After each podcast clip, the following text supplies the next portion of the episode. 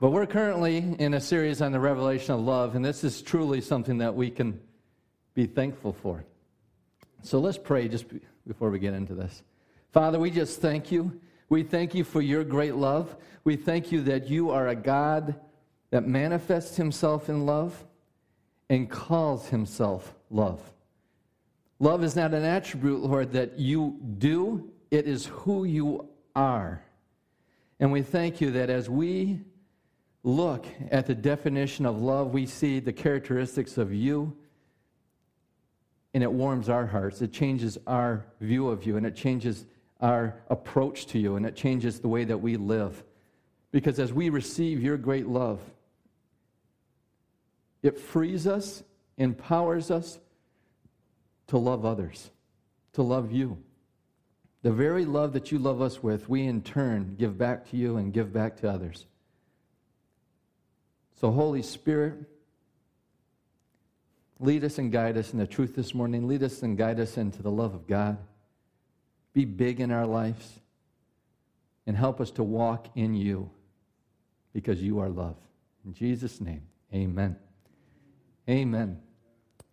Well, I cut out our intro, and I'm not going to go through the previous recap of the last couple messages because we're never going to get through these. We have 16, if I can get to where we're supposed to be. If you want to hear last week, get the CD. It's in the back. It's free because you guys are slowing me down too much. We got 16 characteristics. We went 2 weeks, and we only did 5. So we got to speed this up a little bit if we want to make it before Christmas. And we've seen that God is equal to love. Love is equal to God. And I know this is hard for people to understand because most of the teaching that you have received about God comes from the Old Testament. And in the Old Testament, you can't understand how that God is the same God that you see in the New Testament. That God that seemed that was wrathful, vengeful, and wanted destruction, all of a sudden became a God that was willing to die on a cross for humanity. And the reason why is because the Old Testament, especially in the Mosaic part of the Bible, the law, the time of the law, was not the characteristic of God. It was a characteristic of the law. That's a huge difference. Look at how God related to mankind before the law. They murdered their brother, Cain and Abel. He was patient and kind and gentle and trying to get them to live and follow his ways, all the way up to where there was only 8 people left in the world. And to save the 8 and to make a way for the Messiah that would redeem all mankind, he had to destroy the world. It says that he grieved that he ever made man. Why did he grieve that he ever made man? Because it broke his heart, what men were doing to one another. See, the law is the characteristics of the law. The law, there's nowhere in the Bible that says that the law is love. The law is not love. The law has no emotion. It was written on stone because that's what it was. It was dead and cold. It wasn't living. The law was unbending. It was unmerciful. Look at how God put up with the Israelites all through the wilderness, all their complaining, all the miracles and provision that he did, and they complained and murmured and wanted to go back to Egypt, just like we do.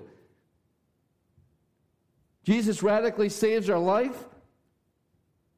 And then something doesn't go the way that you think it should go in your life, and you say, I want to go back to Egypt. I want to go back to my old lifestyle. Instead of boldly approaching the throne of grace.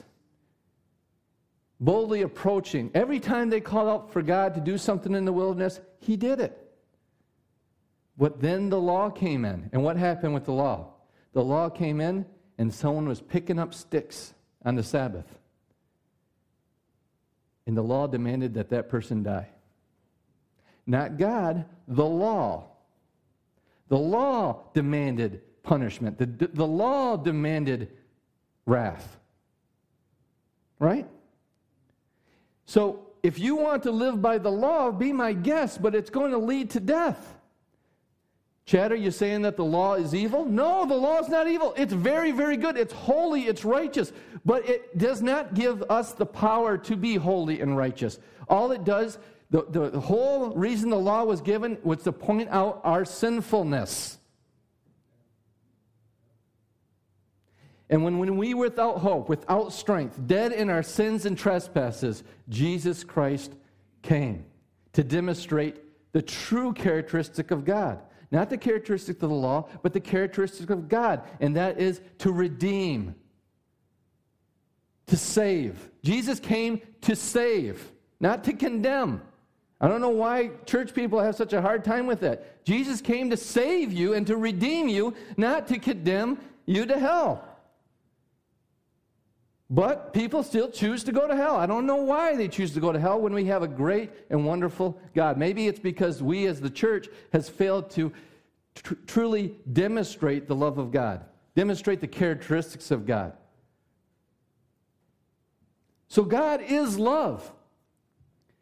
He calls himself love. In 1 John 4:8, he declares, God is love. If it's not love, it's not God.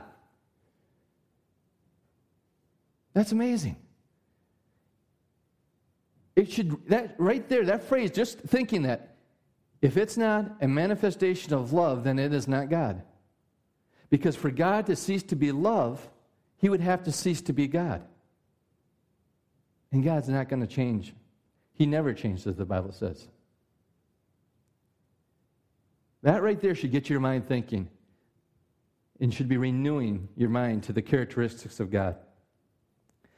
And in 1 Corinthians chapter 13, what we deem the love chapter is the most detailed description of love. Who is who? God. So this is the most detailed description of God. And we, so often as we do, is we read the Bible to see what the Bible is saying we must do, instead of seeing what God has done, and who Jesus is, and who God is. So we got to look at these, and there's nothing wrong with it. There's nothing wrong with looking at the Word of God and seeing where you might be falling short, not walking in the Spirit. Because I'm telling you, if you learn to walk in the Spirit, learn to walk in the new man, who you are in Christ Jesus, you'll find yourself keeping the law a lot better than you ever did when you were just trying to bear under the law. It just happens naturally. It actually says that this new covenant, that he would write his law on our hearts. And what does that mean? Our heart has been changed and we have new want tos. We want to live like Jesus. So 1 Corinthians 13 describes this God who calls himself love. And then 1 Corinthians 13, 4 and 8, in the King James Version of the Bible, it says, charity suffereth long. And that word charity, again, is the word agape, and it means the God kind of love, the kind of love that has no strings attached, the kind of love that gives without expecting anything in return. And that just right there is so difficult for our minds to grasp, because all love that we've ever experienced here on earth is always, there's something behind this. There's a reason why they're doing this. And we do that. And the problem is when we actually see true agape love, we try to figure out what's the hidden agenda. Why did they really do this? But charity suffereth long and is kind. Charity envieth not. Charity vaunteth not itself. Is not puffed up. Doth not behave itself unseemly. Seeketh not her own. It is not easily provoked. Thinketh no evil, rejoiceth not in iniquity, but rejoiceth in the truth. Beareth all things, believeth all things, hopeth all things, endureth all things. Charity never faileth. And we looked at the first 5 characteristics of God. And it said that love, God, he is patient. God is patient. And I'm going to really try not to talk about these. Love, God is kind. And that right there, I don't know about you, but that radically hit me. That hit me. That was a characteristic that I never really attributed to God, that He's kind. If someone has come up to you and say, what's God like? Would you say, you know what? God, my Heavenly Father, He is just so kind to me. He crowns me. As David says, He crowns me with loving kindness. I need to get to know this God a little bit more. I want to know Him as the God that crowns you with His loving kindness. Number 3, love. God does not envy. God's not jealous. Pick up the CD. I can't talk about this. Number 4, love. God is not boastful. God is a humble God. And 5 goes with number 4, love. God, He's not arrogant. He's not arrogant. And it's interesting that most of us think the complete opposite. We think that God, He's very impatient. We think of God that He's not very kind. If it wasn't for Jesus, He would have wiped you off the face of the earth. But we fail to understand that we're Trinitarians here. We believe in the Trinity. And the Bible says that God was in Christ, reconciling the world to Himself. There isn't a separation of good cop, bad cop. The Father is Christ, and Christ is the Father. Love. We think that God does envy. He's jealous. You know, I know that there's still some deer hunters that aren't here today. And we think that, oh, God's probably mad at me because I'm out hunting. That's not the truth. God's with you while you hunt. God is everywhere. God's sitting on the bar stool right now with people. God is everywhere. He's not envy. He's not jealous. He's not envious over your hobbies and your relationships. But He would like to participate with you in those hobbies, in those relationships. We think that God's very boastful, but He's not. He's humble, and I can't go through all this. We think that God is an arrogant God. So starting off on number 6, charity does not behave itself unseemly. And to get some clarification on that, it basically means love. God does not act rudely. God is not rude. God will never be rude and will never embarrass you. Look at how the Amplified says this. See, a lot of people are afraid to come to God or get around people that are manifest the godliness of God is because they think that somehow they'll be uncovered. They feel shame. They feel that somehow they're going to say something that was going to be rude and embarrass me. And there's lots of Christians that act that way, especially when there's known sin. We point out all their sin. We point out all their failures instead of pointing out Christ to them, that Christ redeemed them, that He paid for them on the cross, that He has a wonderful life for them. We're very rude. We're not like God at all, but God's not that way. He's not about pointing out your failures to you. And see, what the problem is that you think, well, why do I get so convicted when I'm in church? It's your own conscience. You see how God is, and your conscience is saying, well, you're not that way.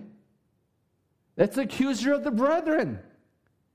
And you can choose, listen, you can choose to see yourself in your actions, or you can see yourself in Christ. You can see how the world says you are, how your mom, how your dad, how your boss, how your wife, how your husband, how your kids say that you are, or you can say yourself as how God says you are in Christ Jesus.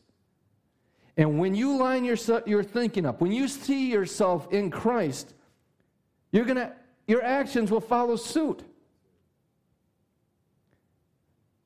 See, sinners sin because they see themselves as sinners.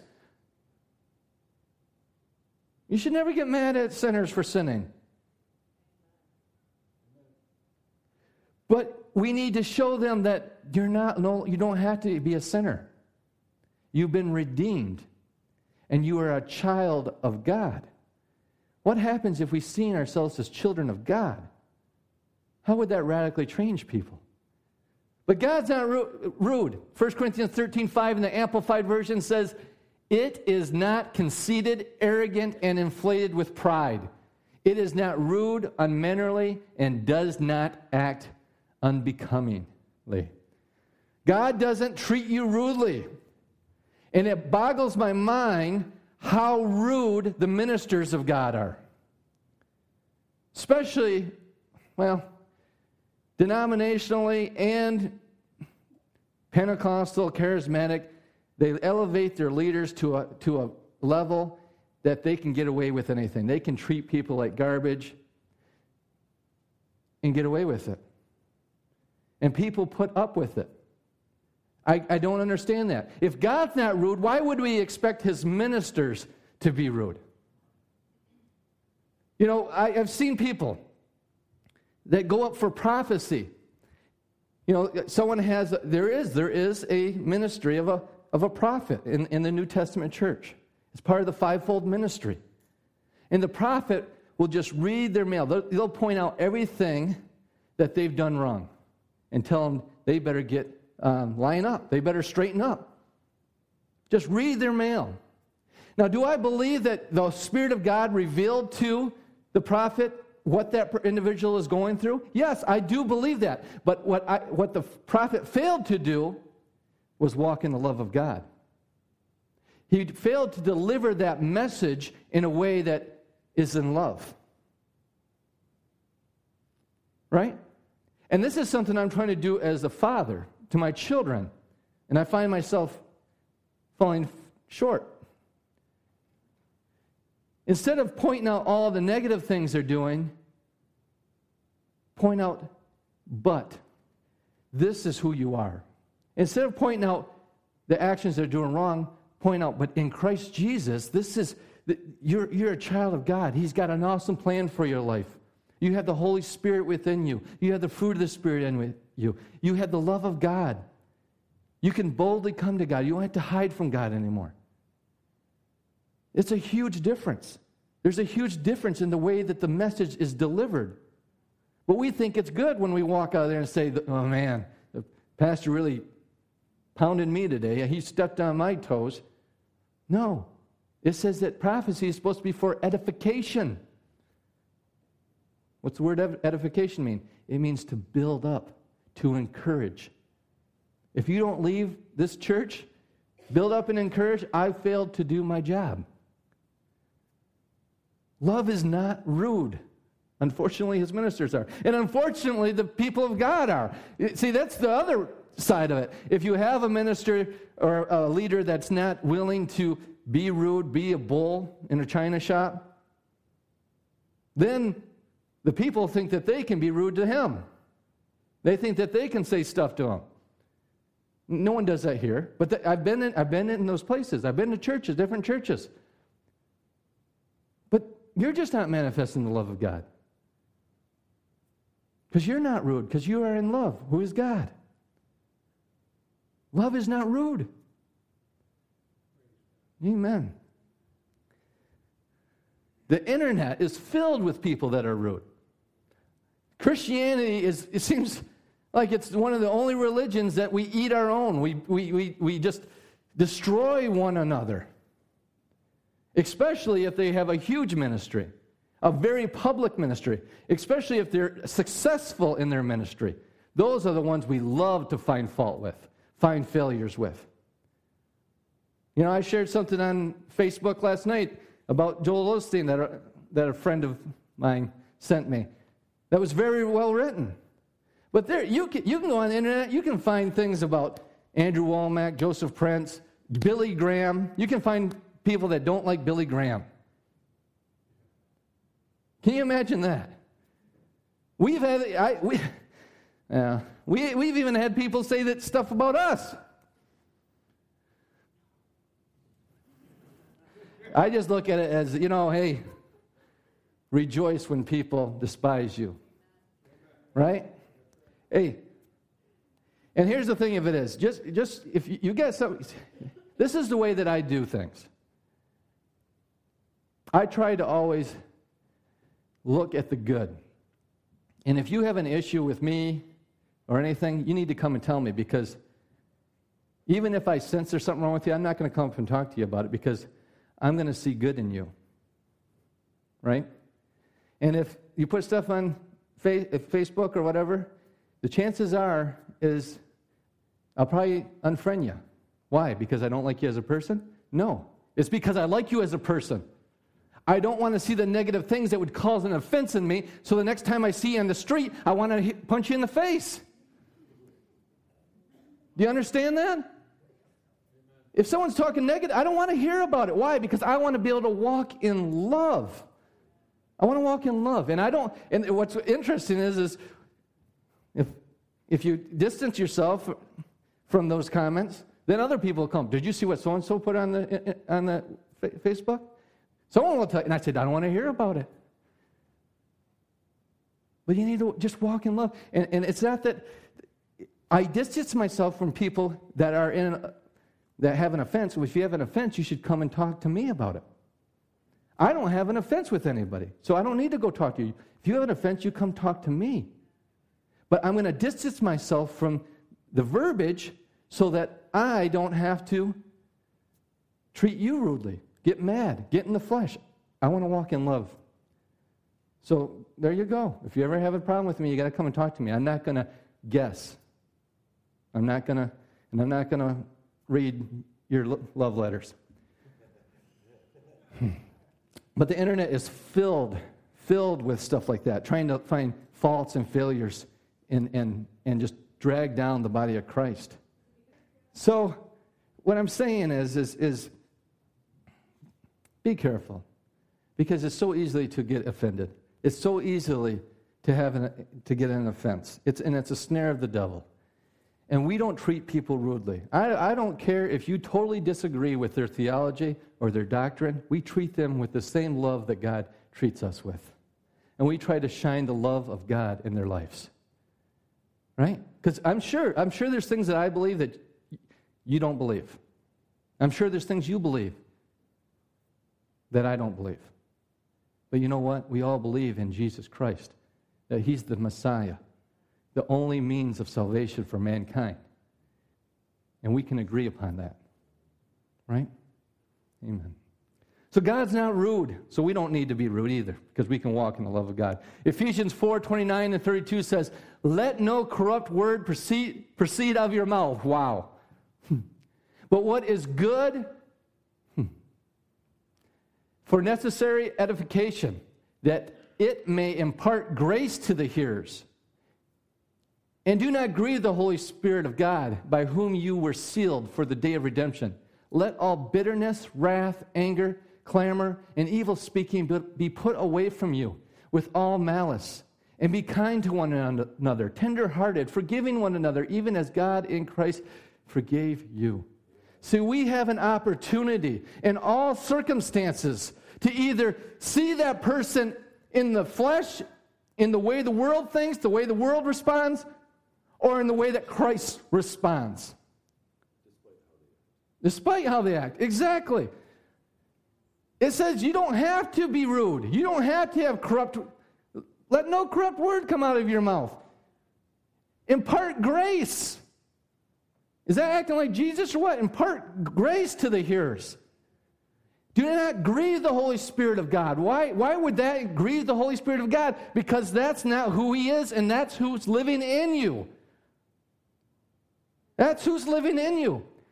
You have the nature of God in you. You have been sealed by the Holy Spirit. You don't have to be, you choose to be bitter. You choose to use wrath and anger. You choose to have malice and evil speaking. You don't have to choose those things. You can choose to be kind.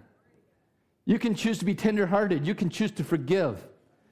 And why? Because God has forgiven you. That's awesome. Number 7. See, we're moving a little quicker today. Charity seeketh not her own. Charity seeketh not her own.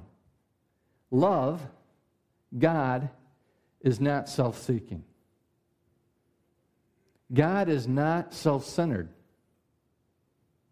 Think about this. God is all about you. He's not a selfish God. He's not self-seeking. He's not self-centered. And God, the God kind of love is the antidote to selfishness and pride. See, this is humanity in a nutshell. Humanity is very self-seeking. Humanity is all about me. What's in it for me? What's the best for me? What am I getting out of this? But being God's kind of love is the antidote to that. Why? Because we trust in God. We have our faith in God. God's our provider. We're not our provider. The world's not our provider. We cannot conquer self by focusing on self. You can't conquer being self-centered by focusing on yourself. You need something greater to focus on, and that is God. Focusing on His characteristics, who He is, and who He is to you. Someone that is self-centered, always thinking about themselves, is a person that is not dependent on God. And God is not thinking about Himself. He's not thinking about what's in it for Him, what's the best thing for Him. When Jesus went to the cross, it was for our benefit, not His.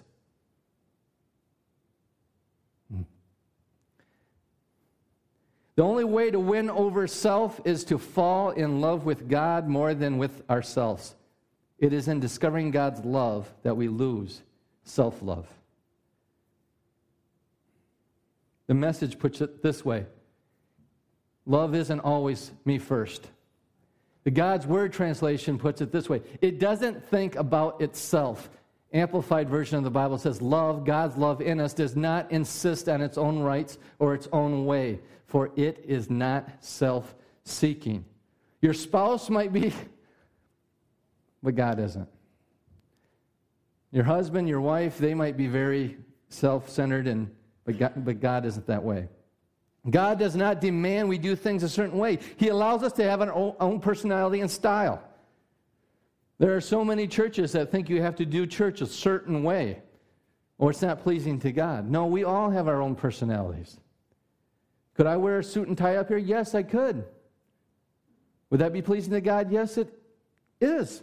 Why? Because He doesn't demand that I dress a certain way. Is how I'm dressed today pleasing to God? It might not be pleasing to you, but yeah, he could care less. But you know the truth, there's many times that I went to the closet and God has told me to wear something. And every time I've done that, someone has mentioned it.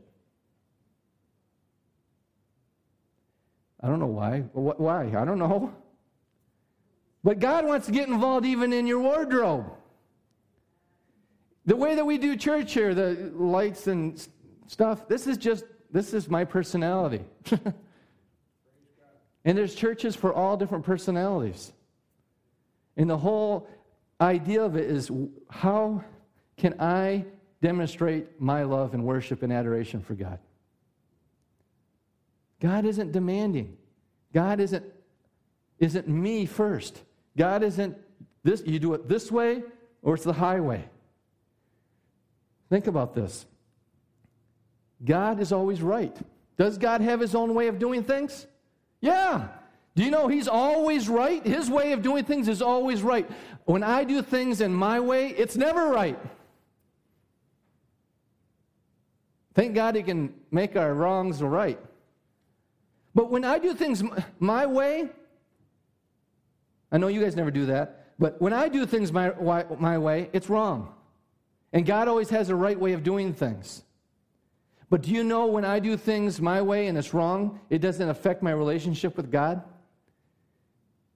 He doesn't say, I can't talk to you anymore. You did this way, and it just, that's it. I don't even want to be around you anymore. That's how people are, right? You didn't take out the garbage the way that I want you to take out the garbage. Or you didn't clean the house the way that I want you to clean the house. Or you don't talk to me the way that I think you should talk to me. So I don't want nothing to do with you anymore. But that's not what God says. You know, you wear black socks with sandals and shorts. I can't be your friend no more. Hey, God's cool with it. But God is always right. We're never right, but it doesn't wreck our relationship with God. God will always direct you, but he will never insist on everything being his way. Nor will he focus you into or force you into his will. He will gently guide and direct you if you are willing. He's a gentleman. He will guide you. He will direct you. That still small voice will come and talk to you, but he doesn't force you to do anything. Amen. Look what it says here in Deuteronomy 30:19. I call heaven and earth as a witness today against you, that I have set before you life and death, blessing and cursing. Therefore choose life, and that both you and your descendants may live. See, we don't understand this about God, is that he gives us free choice. He gives us free choice. He gave the Israelites free choice. He says, there's a way of life, and there's a way of blessing, and there's a way of death. You choose. But listen, I'm going to give you the answer to the test. Choose life. He doesn't force you to choose life. He doesn't force you to choose his ways. But he says, come on. Choose my ways. Choose life. Choose blessing. God is not demanding. God is always right, and I'm always wrong, but God still loves me. When I fail to follow his direction, he's always there to put the pieces back together when they're broken. God does not cause the issues, but he's there to bring you back into life and blessing. When you choose a way other than God's way, he doesn't cause the calamity that follows. He doesn't cause the death. But he's there to put the pieces back together again. He's there to bring you back into life and blessing. You know, so many people think that God causes all the heartaches in their life, and that's just not true. That's about as foolish as thinking that, you know who caused all the traffic accidents in the world? Cops and paramedics. Cops and paramedics cause all the traffic accidents in the world, because every time there's a traffic accident, they're there. They show up. So I think there's a conspiracy. I think they're the ones that cause all the traffic accidents.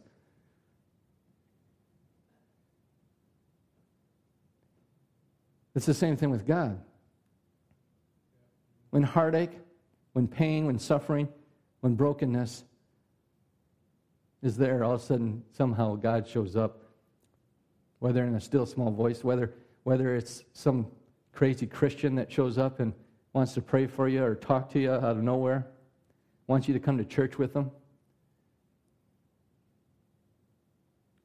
And instead of seeing that he's there to bring us to life, we think, God must have done this to me.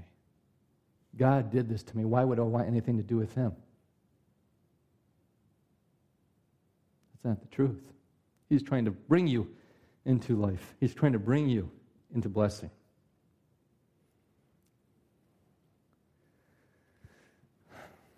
Number 8, charity is not easily provoked. This is a big one. Love, who is God, is not provoked. Not provoked. What's that mean? You can't push God's buttons. This is something I'm trying to learn in my own life too. Not let people push your buttons. I come to find out that I don't have any buttons. I just have love. I just have the Spirit of God. The Amplified Version puts it this way.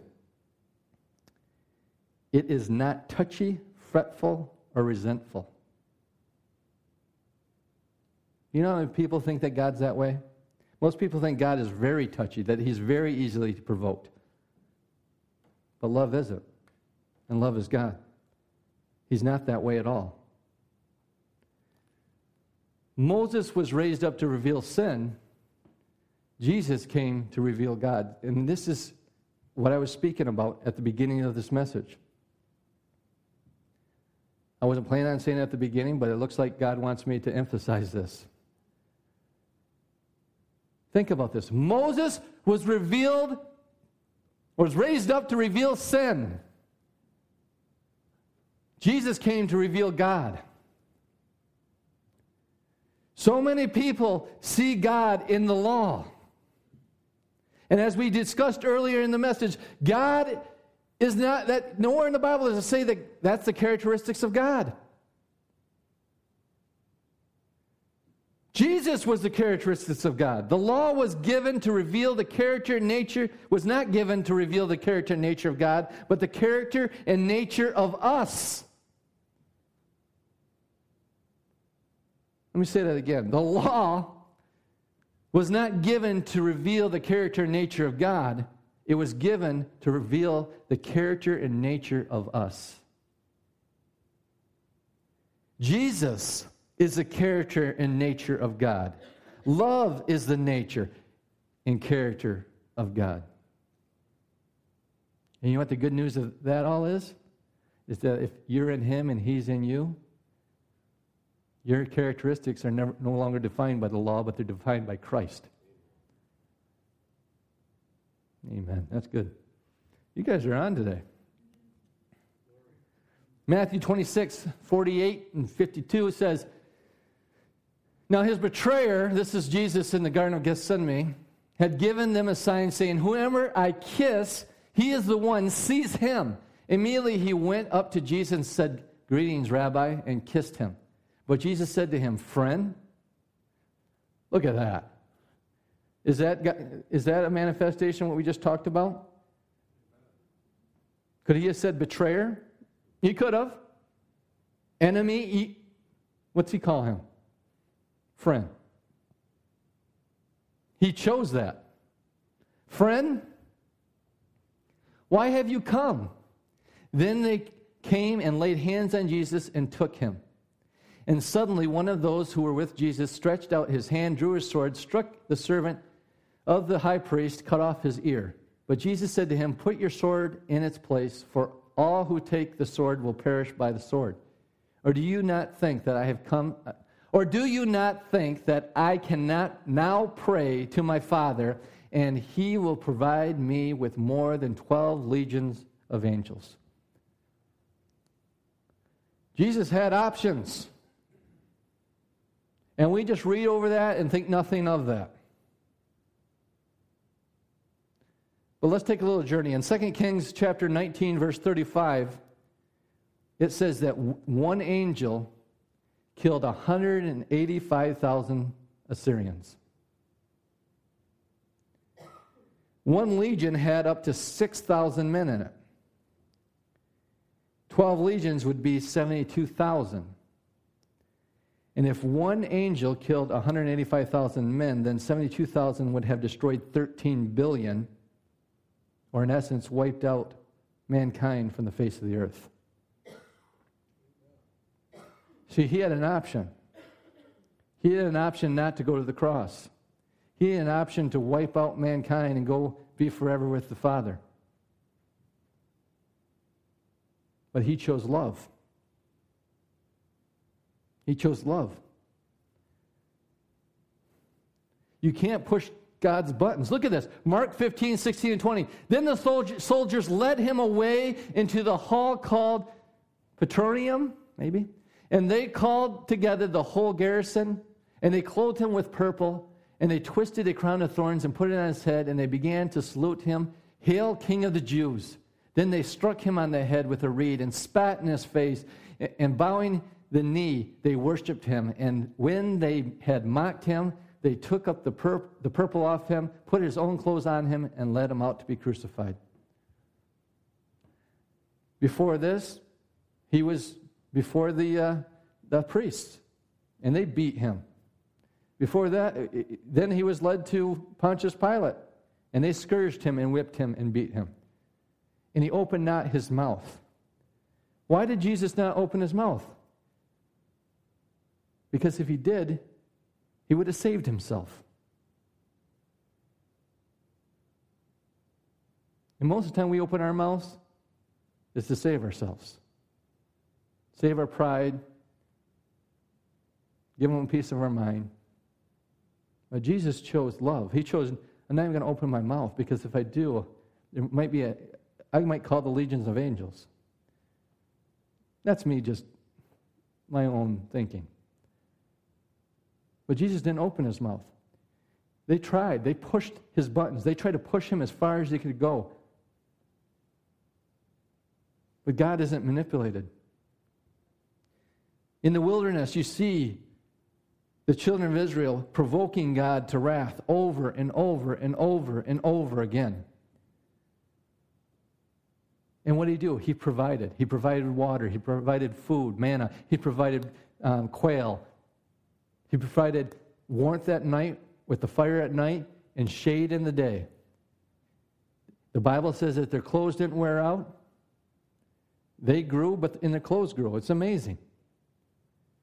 God provided all things, and all they did is murmur and complain.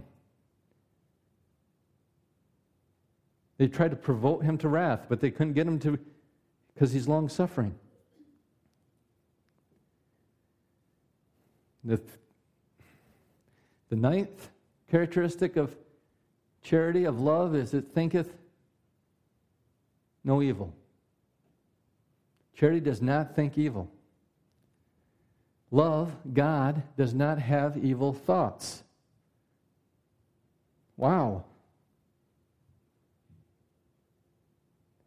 All those evil thoughts that you think God thinks about you is idolatry. It's a God made up of your own making. God is incapable of having evil thoughts towards you. I hope you're being quiet as you're thinking, because that's amazing. The Amplified Version puts it this way. He says, it takes no account of the evil done to it. It pays no attention to a suffered wrong. God does not keep an account of wrongs done to him.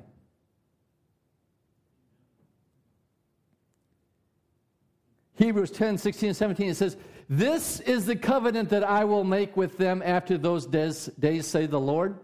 I will put my laws into their hearts, and in their minds I will write them. Then he adds, their sins and lawless deeds I will remember no more. And if God has chosen to forget all your lawless deeds and your sins, why do you keep bringing them up? Why do you continue allowing them to separate you from God? Why do you allow your sins to keep you from the blessings of God? See, you see yourself in your sin. God doesn't see yourself in your sin. He sees you in Christ Jesus. If God ever thought an evil thought towards you, if he ever seen you not in Christ, there's no hope for you. Do you understand that? God has no evil thoughts for you. We need to be more like God and less like humanity. People keep accounts. Our wives keep accounts, don't we? Our husbands, they keep accounts. Some are holding on to offenses that were done to them 20 years ago. Some people are holding on to offenses that happened to them by somebody that's no longer alive on earth. And you're allowing what someone else did to you control your life. You don't have to allow them to control your life. But you don't understand what they did to me and how that makes me feel. No, you chose to feel that way. You chose to feel that way.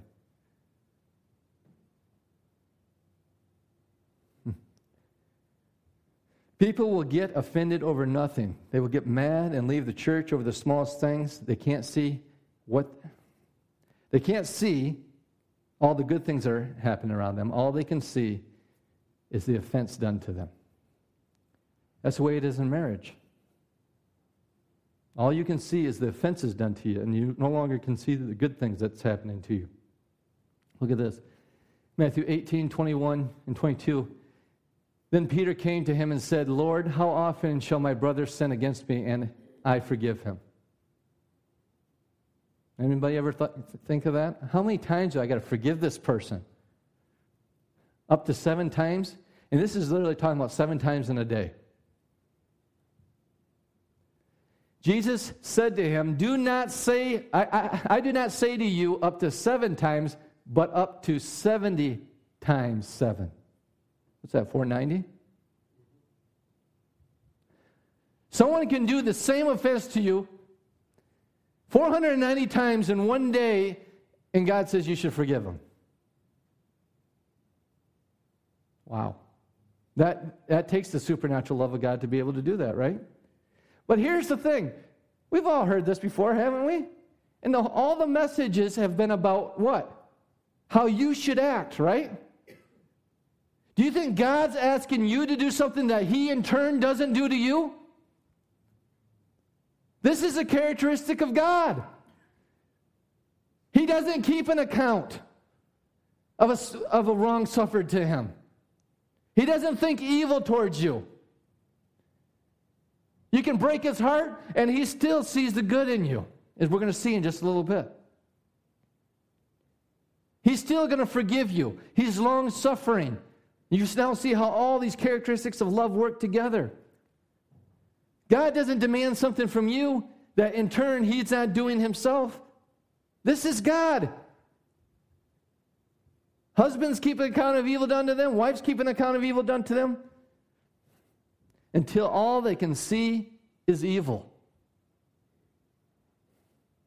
They can't see nothing good. But it's interesting, when 2 people are about to get married, and you talk to them and say, what are some of the negative aspects of, what's some negative things about your fiancé? Oh, there's nothing wrong with them. They are wonderful. They're perfect.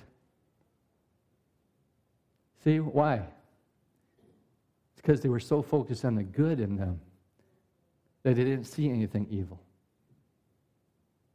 But then they get married, and things happen, and they see things that they don't really appreciate, things that they don't really like, and they start focusing on the negative until all they can see is evil. There's nothing good in them. There's nothing good in them. And then you sit in marriage counseling, and the counselor asks you, let's make a list of everything good you see in your spouse. And they get mad. There's nothing, I can't make a list. There's nothing good. There's absolutely nothing good. There's nothing positive about them. There's nothing lovely. There's nothing beautiful. And the counselor looks at you and says, well then, you 2 must be the most stupidest people in the world. And then all of a sudden they're mad at you. He goes, don't, let me explain. You guys must be really, really dumb to marry somebody that has absolutely no loveliness in them, no goodness. See, there was a time we've seen loveliness. There was a time that we've seen goodness. And you may be thinking, well, they've changed. So that you've been married to them for 20 years and they change for the worse. That's not good. You had a negative influence on them.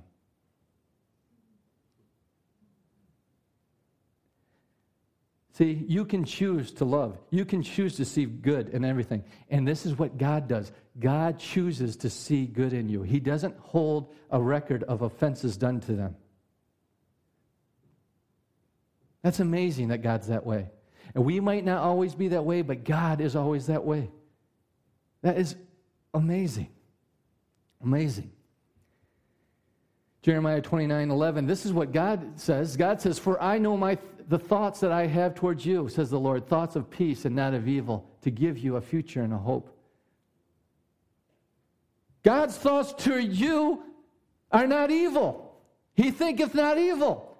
God's thoughts for you is to give you peace. Shalom, that means nothing broken, nothing missing. to give you a future and hope and an expectance of glory, of blessing, of Him being your God. That's His thoughts towards you. He doesn't think evil towards you, even though you've been screwing up. He has a different way of looking at you. He has a different way of thinking about you. And we just got to get our brain wrapped around the way He sees us. If we think that God is only thinking evil towards us, is the reason why we don't want to come around Him. If the world thinks that God, all He does is thinks evil towards them, why would they want anything to do with them? Right? If your father or your mother, as a child, you think that they don't like you and they always think evil of you, you're going to avoid them, aren't you? Friends at school, colleagues at work, if you think that they don't like you, you're just going to want to avoid them. But God's not that way. God doesn't think evil towards you. But when we realize that He only thinks good of us, then that opens the door for fellowship. That opens the door for fellowship because even in our mistakes, He's there to thinking good of wanting to take us to the next level, wanting us to take us to a deeper relationship with Him, a deeper understanding of who He is in you, letting Him be Lord of your life, letting Him manifest His promises in your life, letting Him manifest His goodness, His glory in your life. Amen. Isn't this so refreshing? Isn't it refreshing to see the characteristics of God? Isn't it refreshing to know how He sees us and what His thoughts are towards us and how He relates to us? Amen. Amen.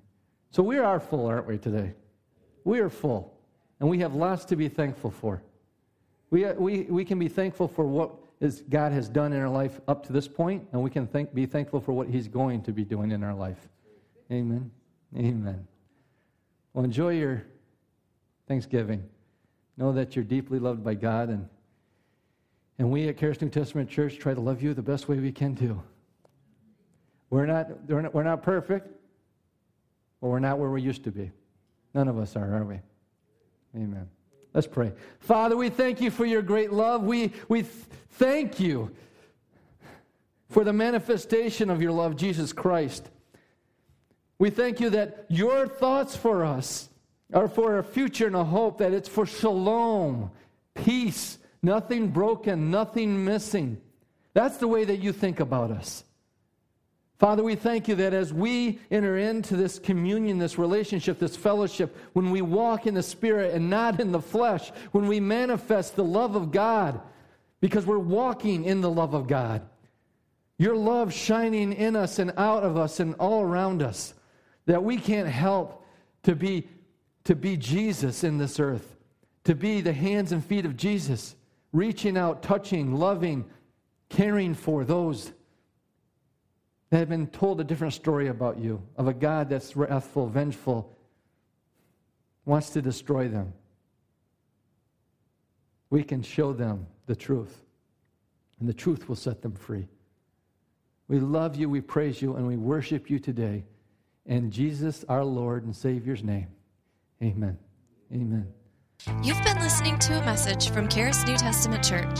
For more information or to contact us, go to www.karisntc.org. And remember, you are deeply loved, highly favored, and destined to reign in Christ Jesus.